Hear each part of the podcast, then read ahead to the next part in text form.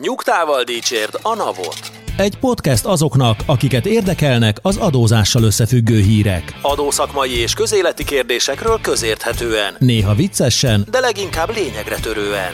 Boár György és Radnai Károly, valamint állandó beszélgetőtársuk Horváth Dániel, Két hetente összefoglalja, amit nem akarunk hallani, de mégis mindenkit foglalkoztat.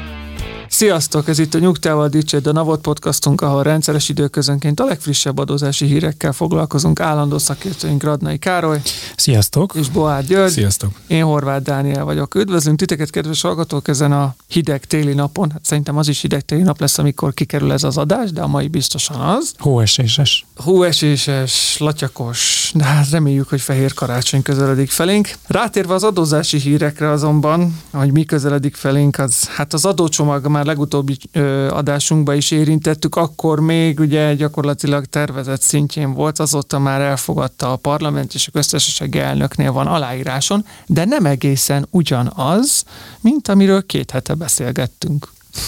Igen, ez az, a, ez az az adócsomag, amiben az az érdekes, ami nincs benne. Tehát hm. ö, azt, hogy nagyjából borítékolható volt, hogy amit úgy előzetesen beterjesztettek, az elfogadásra kerül, és ezért volt ez nagyon érdekes, hogy két-két ilyen fordulat volt. A, hát én most a, a, a vámjogi képviselőről nem mernék ö, hosszan beszélni, de ami az érdekes az egyéni vállalkozóknak 2025-ös adózása volt, és ennek a, mielőtt így úgy bele is vágnánk a, a dologba, egyszerű az, ennek a szomorú tanulsága, tehát hogy nagyon sokszor megkapja a jogalkotó, hogy a, az adószabályok kiszámíthatatlanok, hogy visszamenőlegesek, hogy ilyen, ilyen nagyon impulzusszerűek, és bezzeg más nyugat-európai társadalmakban ez nem így van, jó előre bejelentenek dolgokat, és azt akkor van idő fölkészülni. És hát most egyébként azt láttuk, hogy bejelentettek valamit, hogy mi fog történni 2025-től, és elképesztő nyomás alá helyezték itt a pénzügyminisztériumot, hogy ez sem jó, az sem jó, amaz sem jó, ez szar, az szar, bocsánat. És hogy erre aztán az lett, a, ami szerintem a nagyon szomorú, hogy, hogy na tessék, kellett nektek itt a kiszámítható adórendszer, úgyhogy visszavonták. Amiből nem az következik, hogy nem lesz, hanem, hanem nem fogjuk tudni most egy évig, hogy mi fog történni, és majd jövő ősszel lehet szembesülni a fejleményeket. Tehát én ez, ez az a rész, aminek egyáltalán nem örülök. Nyilván azt a, a múltkori podcastban is mondtuk, hogy arra számítunk, hogy azért ezen még lesz egy, egy jó adag változtatás, mert nem csak a, a pénzügyminisztérium saját ötlete nyomán, hanem, hanem az Európai Unió ösztönzésére is kerültek be itt egyszerűsítő javaslatok, és ez nem csak Magyarország esetében igaz, hanem, hanem más tagállamok esetében is nyomja azt az Unió, hogy, a, hogy az adórendszerek egyszerűsödjenek, és emiatt aztán én arra számítottam, hogy majd lesz valamilyen társadalmi egyeztetés, konszenzus arról, hogy mi legyen, meg mi ne legyen, és aztán hozzá lehet majd még nyúlni a, a jogszabályhoz. Hát most ebből az lett, hogy, hogy ezt az egészet visszavonták, és majd, majd nem tudom, hogy mi lesz ma jobban megfontolják állítólag.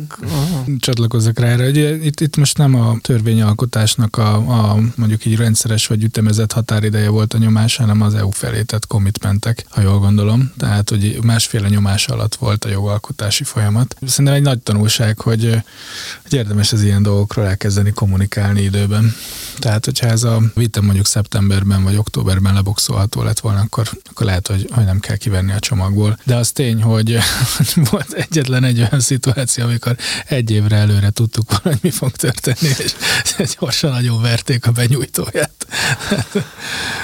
Sose tanulunk meg törvényt alkotni. Hát nem tudom, szerintem nekem ez több szempontból is problémás. Már magával a javaslattal is voltak problémáim, viszont az, hogy miért kellett most ezt visszavonni, állítólag az érdekképviseletek kérésére, és azok az érdekképviseletek eddig hol voltak? Vagy ha eddig voltak, és ugyanúgy elmondták a problémáikat ezzel a javaslattal, akkor ez egyáltalán miért került így be a tervezetbe, hogyha további megfontolást igényel. Tehát a PM-nek lehetett volna az is a reakciója, hogy köszönjük szépen az észrevételeket, de a javasolt változtatásokkal elérhető előny objektíve nagyobb, mint azok a hátrányok, amiket ti felsoroltak, gondolom. Tehát nincs, nem nagyon van olyan változtatás, ami nem jelent valakinek mondjuk hátrányt, valakinek meg előnyt. Mondjuk a adórendszer egyszerűsödése az egy olyan objektív cél, ami én megfogalmazhatok és mondhatom azt, hogy ez fontosabb, mint hogy mondjuk 13 ezer forintot kell havonta fizetnie a mellékállású egyéni vállalkozónak. És ez persze, hogy a mellékállású egyéni vállalkozónak nagyon fáj, de attól még mondhatja a PM azt, hogy ugyanakkor meg egyszerűsödik az adórendszer, és ez fontosabb érdek. De ez volt a fő érv 13 ezer forint havonta? Ez egy érv. Tehát itt az érdekképviseletek számos olyan érvet megfogalmaztak, hogy amiek közül az egyik ez volt, hogy a mellékállás egyéni vállalkozónak miért kell tételes járulékot fizetni, mikor lehet, hogy hónapokig nem folytat semmilyen tevékenységet. Ugye erre azt válaszolta a PM, hogy lehet szüneteltetni. Na most azért a feketeöves egyéni vállalkozóknak ajánlanám, meg velük is, tehát hogy én is ismerek egyéni vállalkozókat, és ezért ez a szüneteltetés, újraindítás, bejelentés, akkor vajon az önkormányzat is tud-e róla, a helyi iparűzési adóval mi lesz, azért, azért, azért, na, leírni egy mondatba, hogy lehet ezt szüneteltetni, meg újra nyitogatni, ráadásul a minimális szüneteltetési időtartama egy hónap, annál a mai piacgazdaságba, ahol már nem csak klasszikus, hanem egyéb gyorsuló tevékenységeket is végeznek az egyéni vállalkozók. Lehet, hogy az egyik nap van tevékenység, a másik nap meg nincs. Szóval nekem pont a tételes járulék az, ami ilyen teljesen idejét múltnak tűnik. Hát nekem az volt a, a megérzésem, hogy, hogy a politika rájött, hogy ez egy darásfészek, tehát hogy már megint egy olyan témához nyúlt, ahol ami nagyon sok kicsi szavazót érinthet, akiknek utána a politikai szavaz viszont súlyos lehet, és akkor ezért aztán fogták és jegelték és kiszedték. Én nem hiszem, hogy az érdekképviseletek egyébként annyira megijedtek volna. Hozzáteszem, hogy a leghangsúlyosabb kérdés az a mellékállású egyéni vállalkozók helyzete volt, tehát akinek van főállás, és ezt valamit hobbiszerűen valamit csinál mellette, tehát hogy e, emögé érdekképviseleteknek felsorakozni is, hogy nekem egy kicsit olyan fura, hogy a mondva csinált ez az egész történet. Azt az illúziómat vesztettem el, hogyha valami van hosszú távon, hogy az tervezhető, és most végre lett volna valami, amit mondjuk tudjuk, tudjuk azt, hogy ez jön, és 2025-től hatályossá válik, és fel lehet rá készülni, és lehet róla kommunikálni, ezt most kihúzzuk, és aztán meggyőződésem, hogy majd jövő október közepén fog kiderülni, és addig hét pecsétes titok lesz, hogy, hogy mi fog történni. Van ebben az egészben egy olyan gondolatom, hogy talán erről már beszéltünk, hogy tud-e az adórendszer mit kezdeni a, a kialakuló foglalkoztatási meg munkavégzési szokásokkal? Tud-e mit kezdeni ugye a digitális nomáddal, a részmunka, vagy milyen mellékállású, vagy hogy hívják, egyéni vállalkozóval? Kiegészítő tevékenységet folytató. Kiegészítő tevékenységet tevékenységet folytató egyéni vállalkozóval, az ilyen fajta munkavégzéssel, illetve lehet, hogy tud, csak akkor a másik kérdés az egésznek, hogy az ilyen típusú munkavégzést végző egyéni vállalkozó vajon, vajon milyen értékű, vagy milyen ellenértékű munkát végez, ami miatt a, a havi 10 forint az egy olyan problematika, ami miatt lezárjuk a Margit hidat, vagy nem tudom, vagy amiért ekkora hőbörgés van. Tehát, hogy félreértés nem lebecsülni akartam itt a, a munkavégzésnek az értékét, hanem hogy mekkora összeg, vagy milyen érték ez, vagy milyen... milyen... Jó, vannak itt számok, állítólag a tételes költségelszámolók, ne nem állítólag, hanem a PM-nek dedikált célja az volt, hogy a tételes költségelszámolóként adóbevallásban ütő egyéni vállalkozóknak a az adózási folyamatait egyszerűsítse, javítsa, modernizálja, de a saját elmondása szerint a kedvező alternatíváknak köszönhetően az ezzel érintettek köre jelentősen megcsappant, Mára a 450-500 ezer egyéni vállalkozóból 110 ezer nyújt betételes költségelszámolóként adóbevallást. Engem még az a 110 ezer is meglepett, hogy, hogy még vannak 110 ezer. Én azt hittem, hogy ezzel már csak pár ilyen tízezeres nagyságrendben foglalkoznak egyéni vállalkozók. Tehát, hogy, de hogyha azt mondja, hogy az életképes alternatívák, vagy hogy kedvező, bocsánat, kedvező alternatíváknak köszönhetően, ha vannak kedvező alternatívák, már most is, akkor egyébként miért nem, azokon, miért nem azokon dolgozunk, és miért ezt alakítjuk át úgy. Tehát ez nyilvánvaló, hogyha, hogyha elmögött ekkora érdekképviseleti felzúdulás van, akkor valakinek a sarkára ráléptek. Szerintem ezt az érdekképviseleti ezt én is kihúznám a történetbe. Tehát nem látom a gyöngyöt fűző szakszervezetet tüntetni a parlamenten. Ne haragudjatok. Ezt, ezt mondta a minisztérium, hogy, ez, hogy, ezért, hogy ezért kellett visszavonulni. De, de akkor lehet, meg miért lehet, hogy, nem tudom, lehet, hogy ápolók, nem tudom, lehet, hogy az egészségügyben lehet, vannak. Le, nem. Igazatok van, tehát lehet csak csak nem látom ezt. De hogy nem attól ijedtek meg, tehát hogy az, ez, is eddigi tapasztalatom az, hogy ezektől nem szoktak ezektől a szervezetektől megijedni. Hogy most lehet-e egyszerűsíteni, vagy nem, tehát egy múltkori adásban jó hosszú monológban elmondtam, hogy ami, ami az én megértésem arról, hogy mi történik, hogy próbálják folyamatosan lebeszélni az egyéni vállalkozókat a költség elszámolásról két módon, vagy versenyképes alternatívákat ajánlanak fel nekik ezzel az általányadózással, vagy a másik az, hogy alapítson KFT-t. Tehát, hogy ezt ne egyéni vállalkozásként végezze ezt a tevékenységet, mert hogy igazából nem oda való. Ezt szeretné ezekkel a jogszabályváltozásokkal tovább nyomasztani a pénzügyminisztérium, mert hogy Gondolom nagyon nehéz ezeket az enyéri vállalkozókat viszont ellenőrizni. Kicsik az összegek, bonyolult az elszámolás, neki is van könyvelőre szükségem, na még munkavállalója is lehet. Mindenképpen minden duplikálni kell a rendszerekben, hogy minden, ami ki van találva jogi személyekre, azt ki kell találni az SZIA-ban a egyéni vállalkozókra is és ezt ugye a SZIA törvénynek a felét így ki lehetne szedni, hogyha ilyen nem lenne. Meglátjuk, hogy mi lesz egyébként az utolsó észrevétel a részemről. Ha olyan jó, hogy végre valamit egy évre előre tudhattunk, akkor hm. miért kell ezt 25-től bevezetni? Miért nem 26-tól? Akkor beszéljék át, legyen jövőre letisztult, szuper. Ha esetleg most hát valami Valószínűleg az van, amit a Gyuri mond, hogy, amit, akkor... hogy az EU-s elvárás miatt valamit be, kell, be kellett tenni. Tehát most szeretnénk a pénzt megkapni, és akkor megtesszük a jogalkotási lépéseket, de hát nem 24 hanem 25-től. Ja, majd erről még lesz szó, hogy az EU-s pénzekért milyen reformokat próbálunk itt végrehajtani a különböző szociális rendszerekbe, de maradjunk az adócsomagnál egyenlőre is avval kapcsolatban, ami, ami benne maradt, mert hát azért így se kicsi ez az adócsomag, bőven érint fajsúlyos kérdéseket. Most először is az EÁFA-val fogunk foglalkozni, ugye már több adásban is említettük, hogy 2024-től opcionálisan bekerül az EÁFA, mint bevallási alternatíva a, a rendszerbe. Egyelőre az ÁFA vonatkozásában, de hát aztán ki tudja, mit hoz a jövő. Szerintem azzal érdemes, vagy arról érdemes beszélgetni, hogy, hogy miért van értelme ezzel foglalkozni, mert ez egy jó magyar szokás, hogy addig, amíg nem kötelező, addig nem foglalkozom vele.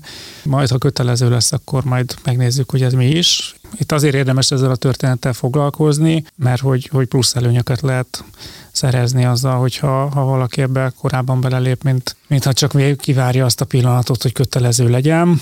Először is ez egy bonyolult átállás, tehát ez nem egy olyan, hogy, hogy akkor holnap után kitalálom, hogy akkor a, megveszem az XY-tól a dobozos termékét, és akkor rárakom a rendszereimre, és kész, hanem azért ez kidolgozást igényel, és hogyha ezt kapkodva az utolsó pillanatban csinálom meg, akkor nagyon sok pénzbe tud nekem kerülni, vagy azért, mert rossz az adatszolgáltatásom, rossz a bevallásom, és, és a, a NAV elkezd engem ezért büntetni, és akkor egy kis zárójelet nyitok, hogy, hogy, hogy azt látjuk a NAV részéről, hogy, hogy már pedig ebbe az irányba szeretne újra elmenni, hogy, hogy eddig tartott a türelmi időszak, és a rossz adattartalommal beadott adatszolgáltatást azt, azt szankcionálni fogja. A másik pedig, hogy áfáról van szó, tehát ez a, az a 27 százalék az egy elég húsba vágó összeg is. Tehát, hogyha ott valamit elrontok, akkor az nagyon sokba fog tudni kerülni. Akár azért, mert túlfizettem, akár azért, mert alulfizettem.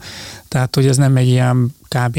jó lesz kerekítési hibahatára, nem nagyon csúnyán el tudnak menni a számok, és hogyha ha a rendszereimet kapkodva, és nem akkor állítom át, amikor még erre volna idő, akkor ez nagyon sokba tud kerülni, és ugye az, ami fog történni, az egy ez szerintem egy példátlan dolog, most nem mentem körbe, hogy nemzetközileg ez hány ilyen eset volt, hogy az adóhatóság lényegében versengő, egymással versengő alternatívákat ad lehetőséget, hogy három módon is beadhatom a, az áfa bevallásomat, a régi módon, a kiajánlós elfogadós módon, webes alapon, vagy pedig összekötöm a vállalat irányítási rendszert a, a NAV-val. És hogy, hogy most igazából úgy lehet tesztelni ezt a rendszert, hogy egyébként a, a biztonságra törekszem, akkor benne maradok a régiben, és, és a rendszert azt úgy használom, hogy tesztelgettem, hogy na most kipróbáljuk a januári bevallást, most kipróbáljuk a februári bevallást, a márciusi bevallást, és, és nézzük egyébként, hogy mennyire zár. Tehát a, ha nem jó, akkor beadom továbbra is az ANK-val, és lehet törölni ugye minden adatot a, a NAV rendszeréből, tehát hogy nem az van, hogy, hogy ott felejtem, és akkor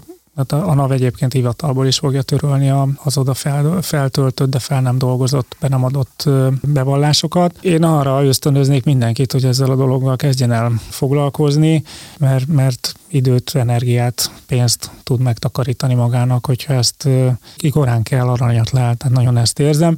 Nincsenek itt olyan kiforratlanságok, ami itt nagyon kellene ettől a dologtól félni. Idővel meg úgyis ez lesz, tehát hogy, hogy az, az meg szerintem felesleges, hogy, hogy azért nem csinálom, mert hogy, hogy a, akkor már a NAV mindent fog most rólam tudni, most is tud rólam NAV, csak sokkal többet kell ellenőrizni ahhoz, hogy ezekhez a, az információkhoz hozzájusson. Igen, ez valószínűleg egy olyasmi, ami hát várható volt, hogy eléri a, az adózást, meg hát az áfa rendszerét a digitális, meg a, meg a machine-to-machine megoldások, tehát megvan az adat egyik oldalon, a másik oldalnak erre szüksége van, és akkor összekötjük a rendszereket. Inkább a, én arra, arra lennék kíváncsi, hogy, hogy mikor fogunk ebből tovább lépni majd. Tehát, hogy ez most elindul, ezt leteszteljük a következő két évben, és akkor jöhet a jöhet a következő kör. Több irányú tovább lépés is lesz itt, mert eh, ahogy mondott Gyuri, meg ahogy akar ezt is említette, nem lesz ez örökké opcionális, tehát eh, ez a jövő útja, úgyhogy eh, ideig, óráig el lehet odázni a, az átállást, de aztán egyszer is, is meg kell majd tenni egyrésztről, másrésztről meg.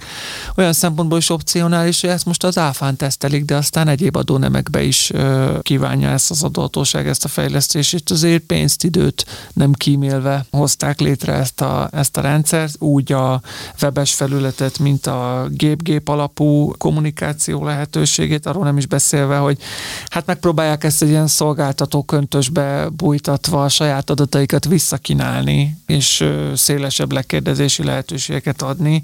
De azért szerintem, ha még itt pont az adócsomagnál maradunk, és az ELFA-val kapcsolatban erről szerettem volna beszélni, ami nem a legszorosabban az ELFA-hoz, de, a, de az ART-hez annál inkább kapcsolódik, hogy mennyire nyitott és érdekelt abba a jogalkotó is, meg az adóhatóság is, hogy minél többen használják ezt a rendszert, ugyanis hát nem kis büszkeségünkre, de a mi közbenjárásunkkal is bekerült az ART-be egy olyan módosítási javaslat, és hát napokon belül ebből minden valószínűség szerint jogszabály lesz, hogy aki a gép-gép alapú bevallási felületet használja, majd aztán önellenőriznie kell, mondjuk egy utólagos validáció, valamint az adóhatóság végez, feltárásra kerül valamilyen hiba, és 15 napon belül az esedékességhez képest önellenőriz, annak nem kell önellenőrzési pótlékot fizetnie vagy például aki gép-gép adatkapcsolaton keresztül nyújtja be a bevallást, és megbízható minősítésű adózó, az 15 napig nem kaphat adó ellenőrzést, pont azért, hogy a validációk eredményét felhasználva kockázatmentesen önellenőrizhessen. Ezek szerintem teljesen jó előremutató lépések abból a szempontból, hogy hogy tudjuk érdekelté tenni az adózókat, meg, meg a vállalkozókat abban, hogy ebben a rendszerben részt vegyenek ez az egyik része szerintem. Ebbe egyébként azért mindenki reménykedik, hogy azért kevés ilyen visszajelzés lesz az adóhatóságtól, ami miatt nekem itt el kell kezdenem gondolkodni az önellenőrzésen, és hogyha nem önellenőrzik, akkor megjön az ellenőrzés. Tehát, hogy azért ez ilyen, ilyen félig riogatásnak is hat, hogy hogyha nem önellenőrzöl, akkor meg mi fog történni. Én inkább a, a hosszú távú idő és energia megtakarítást látom ebben a dologban, tehát, hogy a, alapvetően kinek lesz ez egy érdekes megoldás, ez a gép-gép dolog, ez a mindenképpen a nagyobb vállalatoknál, ahol a, az áfa bevallás az egy, az egy jelentős időt veszel a, a működésben. A kisvállalkozások vagy a mikrovállalkozásoknak valószínűleg ez a kiajánlott bevallás is jó lesz, a, vagy az ő könyvelőjük meg el fogja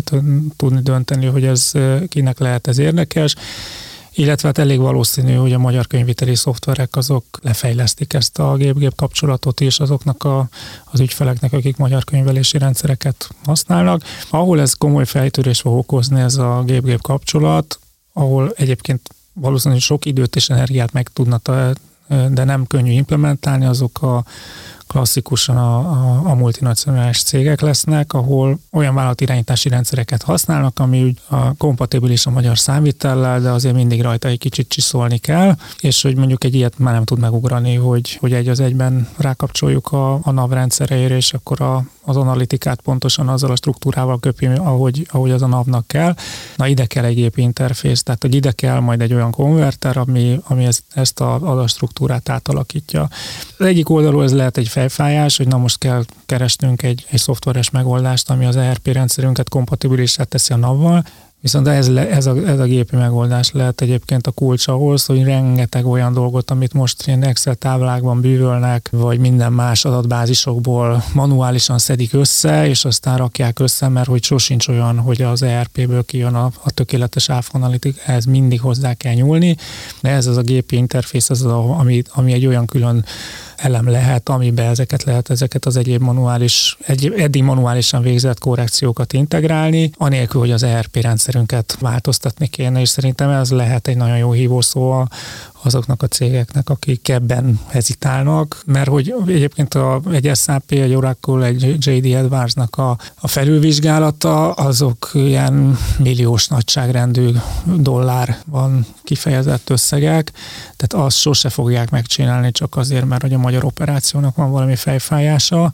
tehát itt mindig valami lokális megoldást kell keresni, és ezeknek a, erre, erre lehet egyébként egy nagyon jó digitalizációs és humán erőforrás kiváltó megoldás. Abszolút az ELFA-val kapcsolatban szerintem időről időre egyre többet fogunk róla beszélni, mert azért természetesen a rendszer, ahogy elindul, biztos kijönnek majd az első hibák. Önellenőrizni eleinte nem is lehet ezen a felületen, hanem azt majd az EAFA bevallást ánykán keresztül lehet majd önellenőrizni, ugye a harmadik negyedévtől, tehát 2024 harmadik negyedévtől vállalja az adóhatóság, hogy a gép-gép kapcsolaton keresztül már önellenőrzést is be lehet nyújtani. Szóval szerintem szépen tematizálni fogja a következő évet, de az biztos, hogy mindenkinek meg kell barátkoznia ezzel a fogalommal, mert annak ellenére, hogy 2021-ben az első nekifutás nem volt sikeres, most azért jóval megalapozottabbnak tűnik ennek a rendszernek a bevezetése. Hát és nagyon gyors lesz az átállás, tehát egyrészt elképesztő sok pénzt és energiát fektetett az adóhatóság ebbe a, a, az EAFA rendszer kidolgozásába, tehát ne éljünk abba az illúzióba, hogy neki jó lesz ez hosszú távon, hogy itt az ANK-val verseng a rendszere, tehát ő azért fejleszti ezt, mert azt szeretne, hogy ez legyen az elsődleges, és hát nyilván az elején lesz egy ilyen türelmi idő, hogy, hogy szépen vár, de aztán utána át fogja terelni jogszabály által a, a felhasználókat. Főleg az lesz egy nagyon érdekes időszak, amikor ugye a fele innen jön, a fele onnan jön, és akkor az adóhatóság ki szeretne majd új protokollokat dolgozni a, a beérkezett információk alapján, de hogyha nem mindenki ugyanúgy szolgáltat adatot, akkor nem tud majd objektíven, homogénen eljárni, és ez egy idő után nagyon fogja zavarni az ellenőrzési irányelvek kidolgozásakor, tehát hogy nem biztos, hogy igazam van, de, de azt gondolom, hogy, hogy ennek az ánkának kettő éve van. Ha hosszabb, akkor ez az adóhatóságnak csak fejfájás fog okozni.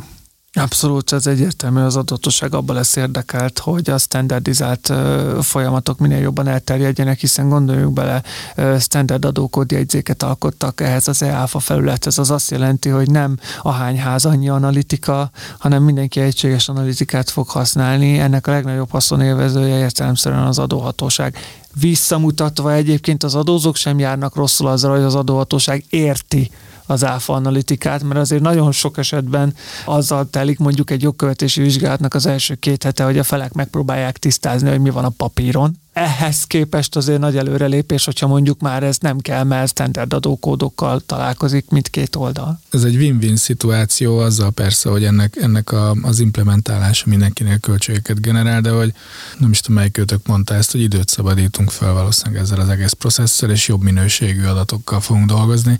Én kevésbé a fenyegetést, mint a, az idő felszabadítását, meg az erőforrások felszabadítását látom ezt hívószóként, vagy, Abszolút. vagy érdekes dologként.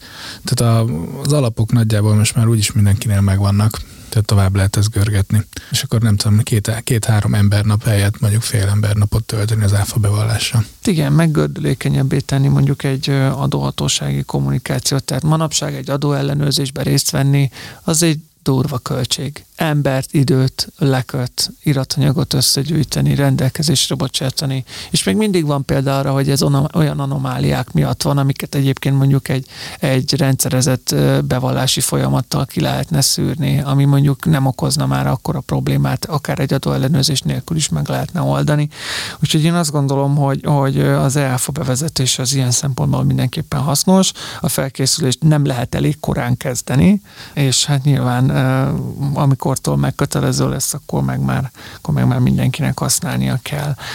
Na de most aztán beledobjuk a, a követ a tóba. A köztársasági elnök ugyanis neki ment a palackgyártóknak. Ugye már többször is beszélgettünk a DRS rendszerről. Amit a volt a volt köztársasági elnök, igen, de hát a megszólítás kijár neki. A, többször is beszélgettünk már a kötelező visszaváltási ö, rendszer bevezetéséről, ugye az EPR kapcsán is, meg aztán egyébként úgy magában is, hogy milyen tulajdonságai vannak. 2024-től indul ez a rendszer, és az igaz, hogy tartalmaz egy fél éves átmeneti időszakot, na de miért lehet ez? A volt köztársasági elnök, tehát Áder János ö, ö, szerint mindez azért van, mert a gyártók szabotálják a rendszer bevezetését. Hát igen, már ők is ellenünk Nyilván a gyártók azt csinálják, ami az ő érdekük, hogy megpróbálnak mindig kilobbizni olyan szabályokat, amivel nekik könnyebb, és mivel hogy a, a gyártók gyártják a palackokat, és azért az egész logisztikában elég szerves részük van, tehát hogy nem árt, ha kikérik az ő véleményüket, hogy egyébként így fog-e működni a, az ellátási lánc, és hogyha azt mondják, hogy nem, így nem fog működni az ellátási lánc, és akkor nem lehet majd tejet kapni a boltba, akkor ilyenkor a jogalkotónak is érdemes megállni egy pillanatra és elgondolkodni, hogy akkor tényleg ennyire fontos ez a dolog. Tehát én, én azt gyanítom, hogy ez lehet itt a háttérben, hogy, hogy bizony olyan objektív akadályokat vetettek fel a, a gyártók, amit nem tudnak megugrani ilyen rövid időn belül, amitől ez a rendszer működésképtelenné válna, és akkor ugye két eset van, vagy nem lehet, nem lehet visszaváltani semmit, vagy pedig nem lehet kapni a terméket.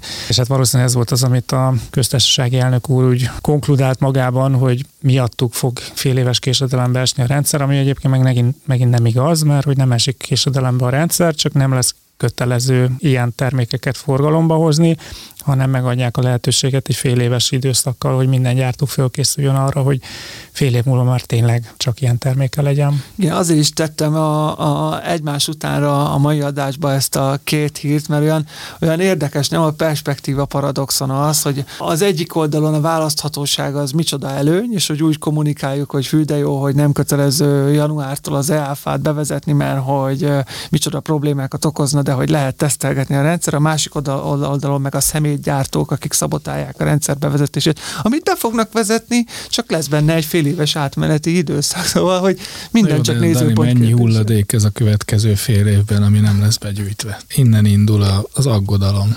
Én, én, a, én abszolút megértem az aggodalmát köztársasági elnök úrnak, bár én azt gondolom, a hulladékot eddig is gyűjtötték, meg majd azokat a palackokat is ki lehet valahova dobni, amiken nem lesz rajta a, a mohúnak a plecsnéje, de, de az tény, hogy van egy fél éves átmeneti időszak, amit beépítettek hozzá, teszem azért szerintem annak lehet ahhoz is köze, hogy per pillanat még nem lehet tudni, hogy ez mennyibe fog kerülni, vagy hogy 45 napig nézegeti a mohó a palackokat, mielőtt eldönti, hogy beférnek az automatájába, és most november 30-a van, Hát, hogy lehet, hogy ezért is van szükség arra a fél évre, ameddig Ez még... azt jelenti, hogy mostantól csak akkor a palackot, vagy műanyag palackot gyárthatok, ami a mohú gépen befér?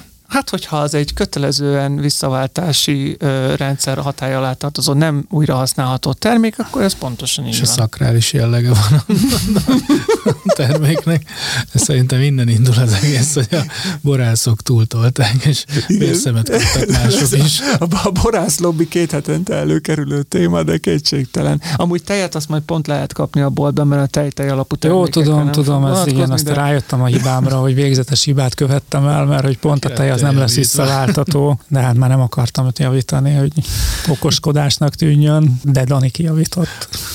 Jó, de egyébként szerintem az meg egy tök jó dolog, hogy standardek, tehát hogy igen, az egy lehet, hogy egyik oldalra idegesítő dolog, hogy a termék nem fér be a, a mohú gépébe, akkor nekem most meg kell változtatni a terméket, de hogy, hogy egyébként meg az egy jó dolog, hogy ez, ez a csomagolás az egy szemét és hogy forma tervezhetek, de azért végeredményben a kukában végzi, és az a cél, hogy ez feldolgozható legyen, nem az, hogy szép. A csomagolós designer lobby majd keresztre feszít minket a komment szekcióban, ez emiatt a kijelentés miatt. És akkor, hogyha már itt tartunk, akkor az EPR kapcsán is egy pár szót érdemes ejteni. Talán az az újdonság, hogy kijöttek az első számlák a Mohutól, ami eddig csak szóban került elmondásra, hogy bizony milyen magas díjak lesznek, hát most már az meglátszik a bizonylatokon is, úgyhogy hát nem számolja félre a Mohu tényleg. Az adatszolgáltatások alapján elkezdte az első számlákat kibocsátani, és e, nagyon fontos tudni, hogy ezeket az átvételőktől számított 15 napon belül kell befizetni, illetve ha vitatnánk, akkor alapvetően ez a 15 napos időablak áll rendelkezésünkre, illetve az adott év adatszolgáltatásait a követő év márciusának végéig lehet esetlegesen javítani. De hát, ami igaz, az igaz, megjöttek az első számlák, és érdekes tapasztalat, hogy alapvetően ezeket is a partnerportálon keresztül lehet elérni, a Mohu által rendszeresített felületen, szóval mindenkinek a figyelmébe ajánlom ennek a látogatását. Hát ez is papírmentes, tehát azért ez is önben is azért meg kéne látnod a környezetvédelmi szempontokat. A szerverek meg csak úgy zabálják az áramot. De itt szerintem ebben a hírben inkább az az érdekes, mert az, hogy az furcsa lett volna, hogy a MOHU nem tudja jól kiszámolni a díjakat, tehát hogy az az érdekes, meg a, a hírérték, hogy megjöttek a számlák, tehát hogy a rendszerek elindultak. Igen, azért nem, olyan, nem ment ez olyan gyorsan, tehát most azért nem vagyok benne biztos, hogy a kötelező számla kibocsátási határidőt, ha most elkezdeni a nap feszegetni a mohu oldalán, akkor minden esetben ez így rendben lenne, de tény, tény Ez csak relatív, hogy mi az a pont, ahonnan számítod azt a nyolc napot, hogy hol, hol, hol, hol, hol jöttek össze az adóztatás. Lehet számlánként. Ez, igen, mulasztási bírsága lehet, lehet érinteni, szóval, na mindegy, nem ötleteket akarok adni, csak meg nyilván ez, ez nem fog megtörténni, de, de az tény, számla folyam az elindult. Ugyanakkor még mindig maradva az adócsomagnál, hát ma abszolút ezen téma körül forgunk, új kutatásfejlesztési adókedvezmény jelenik meg a társasági adóban. 2024-től nem csak adóalapcsökkentésre, hanem közvetlenül társasági adókedvezmény igénybevételére is jogosíthatnak a kutatásfejlesztési költségek. Hát csak én ehhez hozzáraknám nem csak a kutatásfejlesztés, hanem ezt az energiahatékonysági adókedvezményt is. Mind a kettő az igazából EU direktíva miatt van. A kutatásfejlesztésnél a, az EU direktíva az a GLOB, tehát ez nem is az EU direktíva, hanem az a GLOB maga, de hát az, a mögött is van egy EU direktíva, van ez a hülyesség, erről már beszéltünk, hogy a, a Globe szerint, a, ha készpénzben adom a támogatást, akkor az rendben van, de hogy ugyanezt adókedvezmény formájában adom oda, akkor az baromira nincsen rendben, mert az csökkenti az effektív adókulcsot, és akkor azt ki kell korrigálnom, és lényegében ha adókedvezményt veszek igénybe, akkor utána kiegészítő adót kell fizetnem, tehát pont semmi értelme nincsen. Az Európai Unióban tök koherens a dolog, hogy, hogy az állami támogatásoknál nem tesznek különbséget adókedvezmény és közvetlen állami támogatás között. A, az OECD az nem ennyire előre haladott ebben a kérdésben. Viszont a franciák, állítólag a franciák voltak, belobiztak egy, egy négy éves szabályt, hogyha az adókedvezményt négy év alatt ténylegesen se tudom váltani, akkor az legyen jó. Most ebben mindenki keresse meg a logikát, hogy az miért lett jó, hogyha négy, csak négy év alatt, és miért nem öt, vagy miért nem három, de hogy ez lett a konszenzus, hogy jó, akkor a négy év alatt ezt ténylegesen pénzre lehet váltani, tehát addig lehet igénybe venni, és akkor utána ami marad, azt pénzre lehet váltani, akkor ezt elfogadja a Globe is, és akkor nem kell kikorrigálni, és itt igazából ebben van a, a novum a magyar jogszabályban, hogy eddig ugye a kutatásfejlesztés adókedvezmény, a társasági adóról van szó, az úgy működött, hogy, hogy aktiváltam, és aztán elszámoltam az értékcsökkenést, és akkor utána ahhoz képest elszámolhattam a költségeket, vagy pedig választottam azt, hogy nem a nem az értékcsökkenés arányában, hanem, hanem az elején egy összeg megpróbálom elszámolni, és aztán amennyit bír a társasági adóm, akkor érvényesítem. És ebbe azért kódolva volt, hogy, hogy most 200, 300, 400 százalék különböző opciók voltak, de hogy, hogy nem fogom tudni egyhamar pénzügyileg realizálni. Vagyis, hogyha ha azoknál a cégeknél, ahol egyébként meg nagy és számottevő kutatásfejlesztési tevékenység folyik, akik egyébként a Globnak a jellemzően az alanyai lesznek, ott ez egy versenyhátrány lesz, hogyha ha ezt a adókedvezményüket nem tudják megtartani. És akkor erre lett válasz az, hogy egy kicsit csökkentett összegben, tehát hogy csak 10%-os intenzitás kulcsal, viszont négy év alatt kikesselhető módon ö, igénybe vehető ez a kedvezmény, és ez szerintem egy, egy tök nagy lökés lesz a kutatásfejlesztési adó szempontból mondom kutatásfejlesztési projekteknek, mert, mert itt azért lesz egy ilyen 10%-os megtérülés, hogy, hogyha van egy előre, ugye EU támogatások azok most nem nagyon van, vannak, más forrás az, az nem nagyon áll rendelkezésre, tehát ez marad. Ez viszont egy, ez egy, ez egy jól érvényesített, jól tervezhető, biztos megszerezhető forrás lesz, amivel, amivel akkor az üzleti tervekben is lehet számolni. Tehát, hogy ez a kutatás fejlesztés, a másik a, energia. az energia hatékonysági, ott meg igazából az a novum, hogy, hogy az EU is felismerte azt, hogy itt az energiahatékonyságot, azt minden, ezeket a beruházásokat valahogy ösztönözni kellene, viszont nagyon szűkre szabták ennek a kereteit.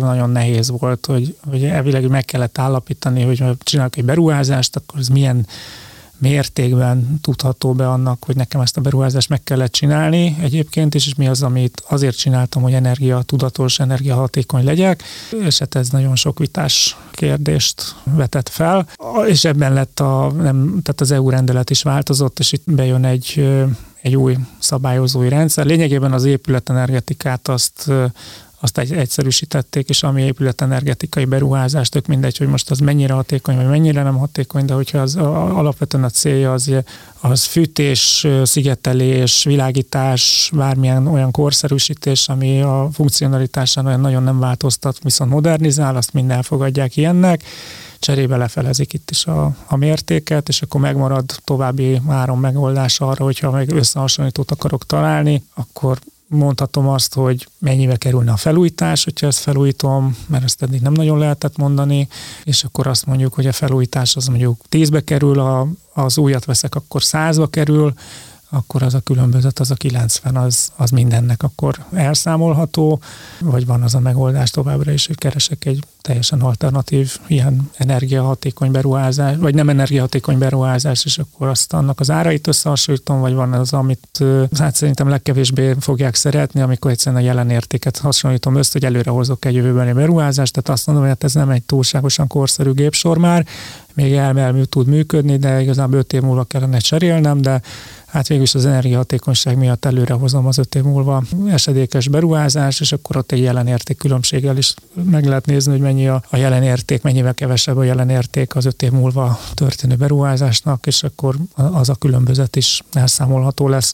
Azért gondolom, hogy ez a legkevésbé fog, ezt nehéz is indokolni, hogy mikor végeztem volna el ezt a beruházást, meg nem lesz olyan kecsegtető a különbözet, tehát inkább a felújítás, meg a, hát az épület energetikánál meg ott sokkal egyértelműbb lesz a dolog, tehát hogy itt van egy, van egy olyan egyszerűsítés, ami megint csak a, azért tettem a K plusz F mellé, mert hogy, hogy hát az utóbbi időben azt láttuk, hogy ez, ez, ez kezdett kiüresedni a szigorodó értelmezések miatt. Én annyit tennék hozzá ez a hírhez, hogy lám-lám milyen érdekes, hogy a globális minimumadó mire ideér hozzánk, azért is használtam az előző hírnél, hogy most bedobjuk a követ a tóba, mert azok a hullámok, amiket vet egy-egy változás, ez szerintem az az érdekessége ennek a hírnek, hogy oké, okay, jön a globális minimumadó, már önmagában is elég bonyolult, meg elég problémás, de milyen változásokat idéz elő az adórendszerünkben, akár ha mondjuk ezeket a kedvezményeket nézzük, vagy akár ha például a számviteli változásokat nézzük, talán pont te mondta Gyuri, tegnap volt egy adókonferenciánk, és ott beszéltél a globális minimumadóról, hogy ez kontextusában nézve azért elég komoly változásokat idéz elő. Szerintem arról már itt beszélgettünk pár párszor, hogy ez a Globe meg a, tehát a Pillar 1, Pillar 2, az, vagy